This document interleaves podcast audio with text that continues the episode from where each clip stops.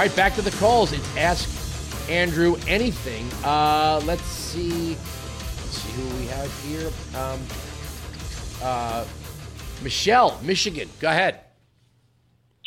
Andrew, hi. Um, um, I'm the wife of a Border Patrol agent, and I just really want to thank you for just doing all for the support that you give our law enforcement and our agents that are working the border. The morale is, is quite low because of this administration. And my husband um, was detailed down there on his fourth detail um, down to the southern border, and it's a mess.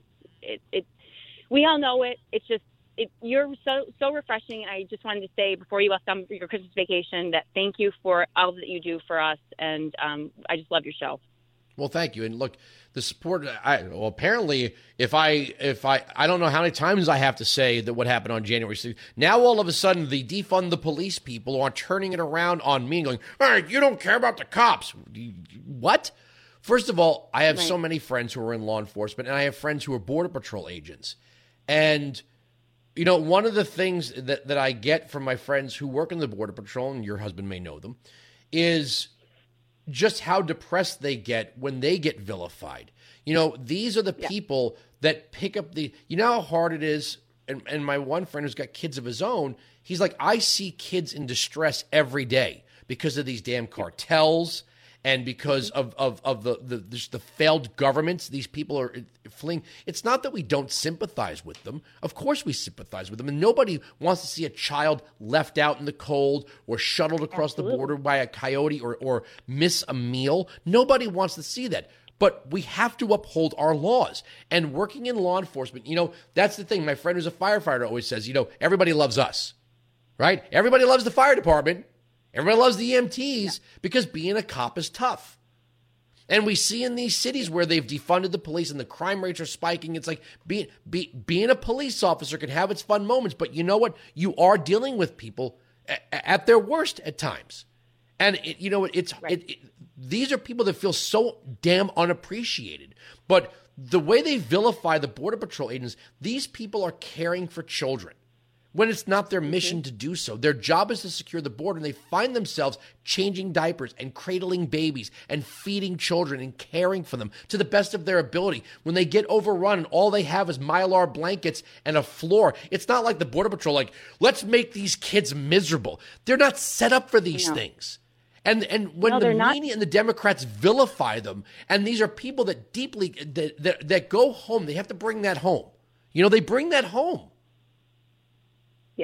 No, and it's true, and it's just that the morale is so low, and, and like you said, you know, they're doing their best. They're trying to do their job, and, and no one wants to see children like that, and they're doing their best, but yet they're vilified, and they can't do what they're supposed to do, and they don't have the support. But like I said, you're I listen to you daily, and you and your audience, and I just I just really wanted to let you know that I truly appreciate you, and I wish you a Merry Christmas to you and your family. Well, thank you very much, and, and, and back at you on that. You know, I I talked to friends. I had one friend who said, you know, when when he was getting vilified or the police were getting vilified, he's like, you know, come see a domestic, you know, see the things that I see. He's like, talk about PTSD among soldiers. He goes, see the things that I see. Worked some of the roughest neighborhoods in New York City. He's like, come see the things I see.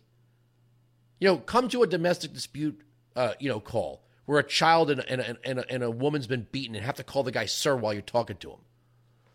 That's innocent until proven guilty. But if you don't think police officers, firefighters, border patrol agents don't don't come home with a little PTSD, sometimes a lot of PTSD from what they see every day that we we treat with such disrespect, believe me, it weighs on these people. Let's see. Let's see, let's see, let's see, let's see, let's see.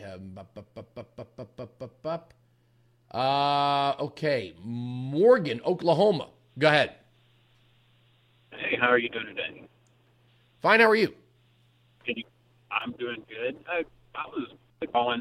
Do you think that the media is going to cover the, the? I mean, it's kind of covered up right now, but the, the White House came out on Veterans Day and admitted chemical weapons were in Iraq, and the Army Public Health Center has put out a new thing uh, from 2014 about the chemical weapons in Iraq, and we've got soldiers who are dying from suicide, and the NIH's own study says that mustard and lewisite gas are causal effect of adverse psychological effects.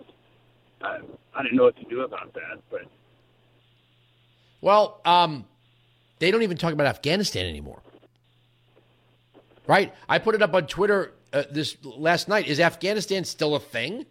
They're still Americans. At the media. If if Donald Trump were president and Afghanistan went the way it did under Biden, they would be talking about Afghanistan nonstop.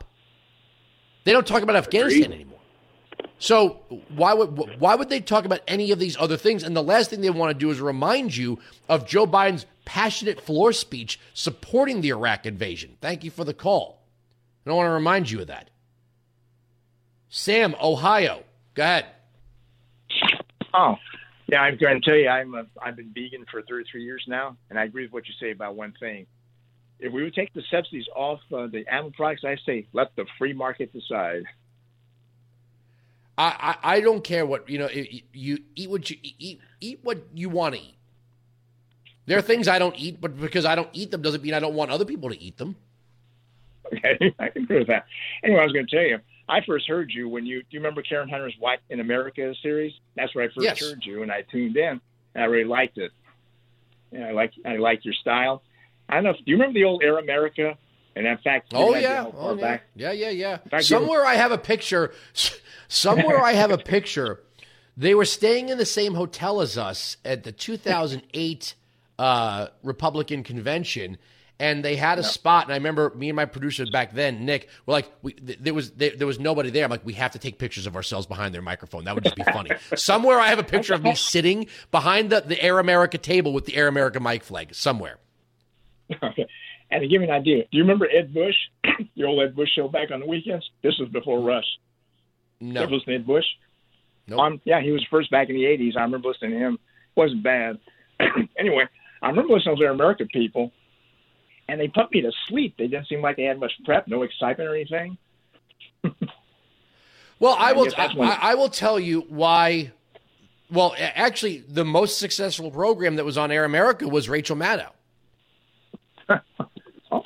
And, but I, I will tell you what I will tell you. I will. I have diagnosed this, and I think even progressives would tell me that I'm right about this. The reason why a lot of those Bush reactionary shows failed when they tried to combat the power of conservative minded talk radio was they a lot of the people they leaned on in the beginning of this were comedians. Now, I bet you I could say this, what I'm about to say, in front of the most left wing comedian, and they'd agree with me because it's not a, a, political opinion.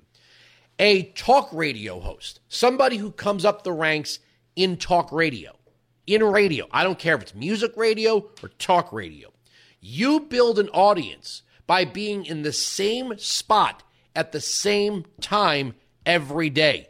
A comedian, comedian is in a different spot. So when you come up in comedy, you're touring clubs, right? You're performing for different people every night until you get to your Comedy Central special or Showtime special or HBO special, but it's a different skill set. That if you know you you bomb one night in Akron, maybe you change it up for Toledo, right? So you can work on the material as you build up to that uh, to that 1 hour special. We're with the same people every day for 3 hours. They're with different people every night for maybe an hour. That's the different skill set. You can join me live on the Wilkow Majority Monday to Friday, noon to 3 East, 9 to noon West on Sirius XM Patriot, channel 125.